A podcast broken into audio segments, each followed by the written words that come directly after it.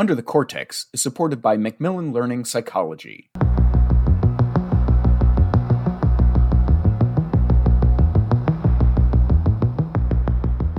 David Myers, a social psychologist and professor of psychology at Hope College in Michigan, joined us in the last episode to speak about his latest book, How Do We Know Ourselves? Curiosities and Marvels of the Human Mind. This book of essays is divided into three parts. The first part, Who Am I? And this one focuses on the self.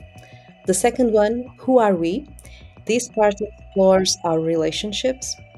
And finally, a third part, What in the World? which takes a psychological eye to the larger world around us. In the last episode, we got to know David's extensive and interesting career a bit better.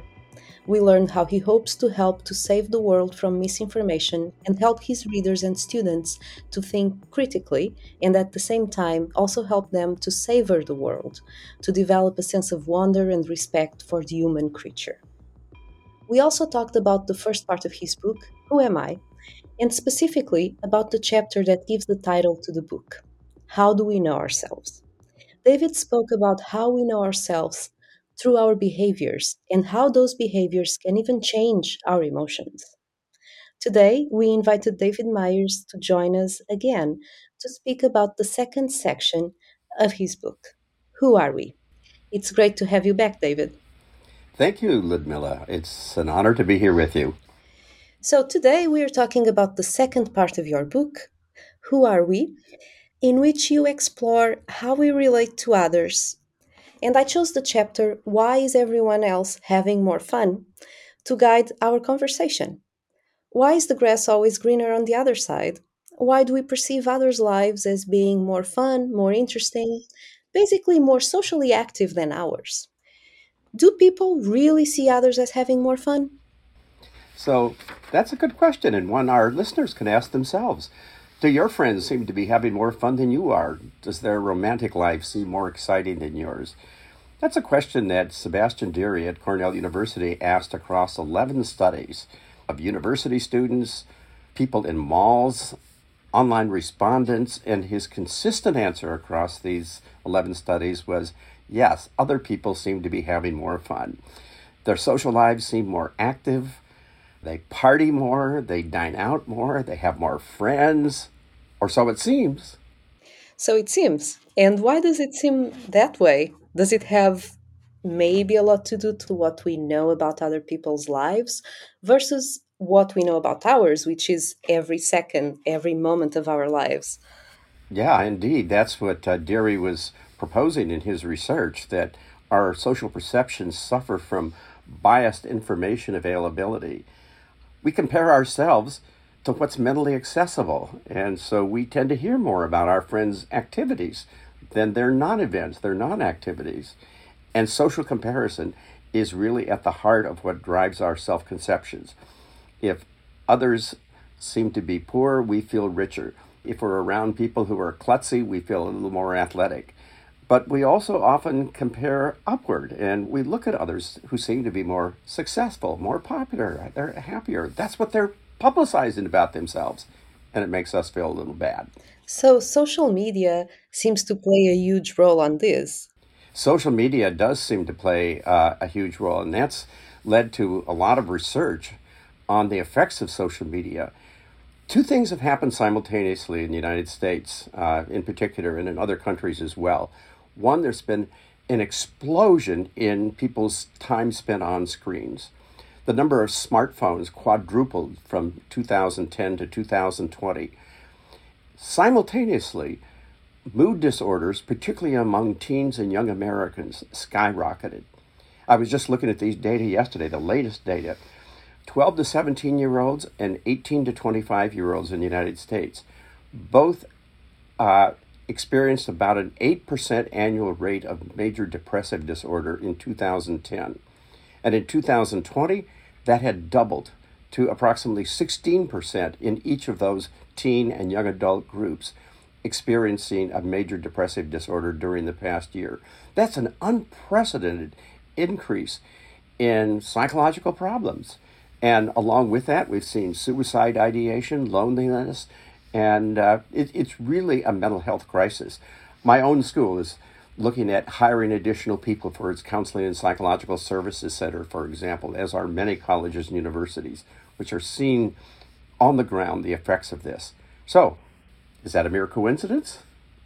That's something researchers are exploring.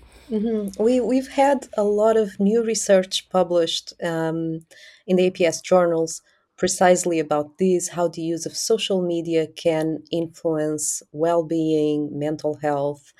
Um, it seems that there's not a clear answer to that, and maybe the problem is not uh, in using social media per se, but more how people use it, right?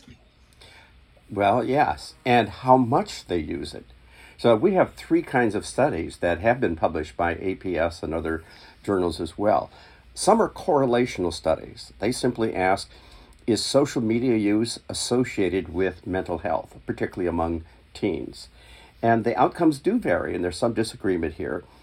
But it looks like once your usage daily increases beyond a couple hours, to four hours or more, for example, then we see increased rates of mental health issues.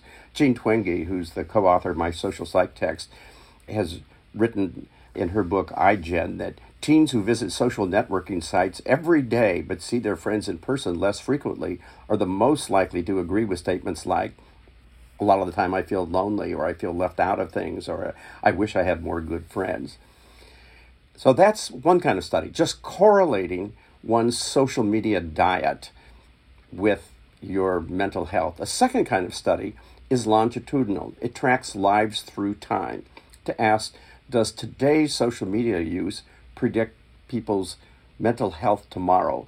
And here we have fewer studies, but some, not all, answer the question yes.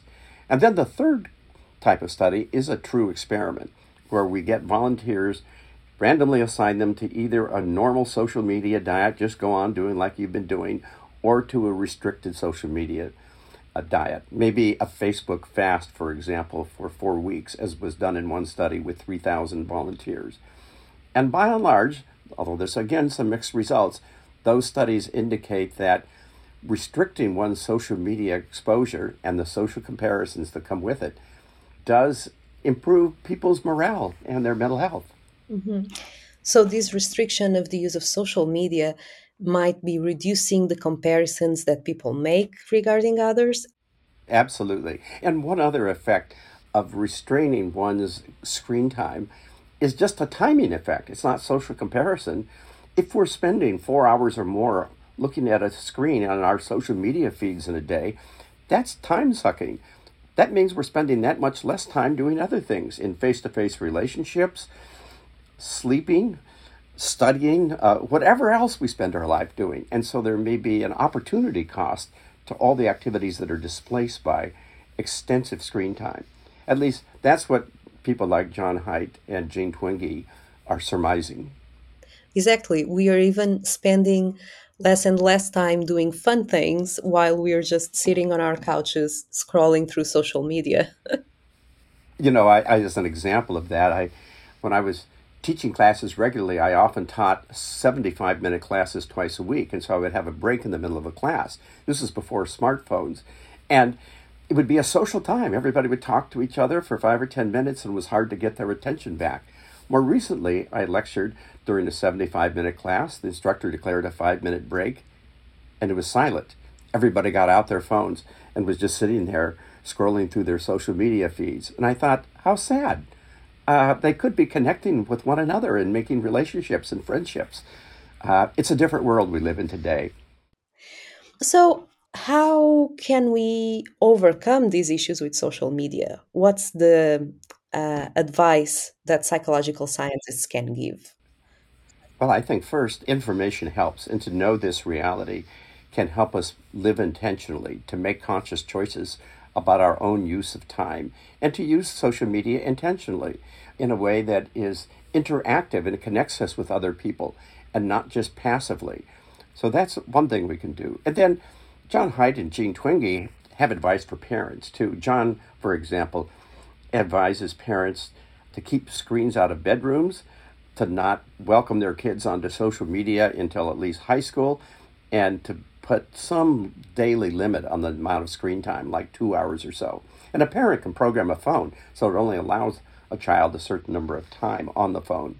And Jean Twenge, she offers much the same advice. No phones or tablets in the bedroom at night, no using of devices within an hour of bedtime, and two hours or less of screen time per day is a good rule of thumb for teens and middle school kids, Jean advises.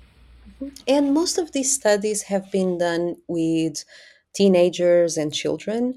But I would dare to say that this is a problem affecting everybody because we also see older generations getting so used to their phones, especially when people retire, they don't have anything else to do. And they're also on Facebook, on social media. Um, are there any studies on those generations? Yes. Uh, we have studies, first of all, tracking the mental health of older adults versus younger adults over time. And people over 50 have had quite stable mental health, with about 5% or so having a major depressive episode during the prior year. And this has been true and still is true across time. Also, during COVID, I would have thought younger adults might have fared better because they had social media. They may have been quarantined, but they could still connect. Whereas older adults were quarantined and weren't so adept at social media. But in fact, older adults were more resilient during COVID, their mental health was. Younger adults suffered much greater increase in rates of depression and loneliness. We bounced back. I mean, we're resilient. We're past that now.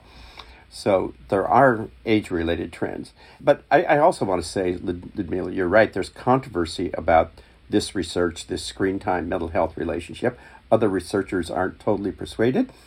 But the burden is on them to give us an alternative explanation. What accounts for the drastic rise in youth and young adult rates of depression over this thin slice of history?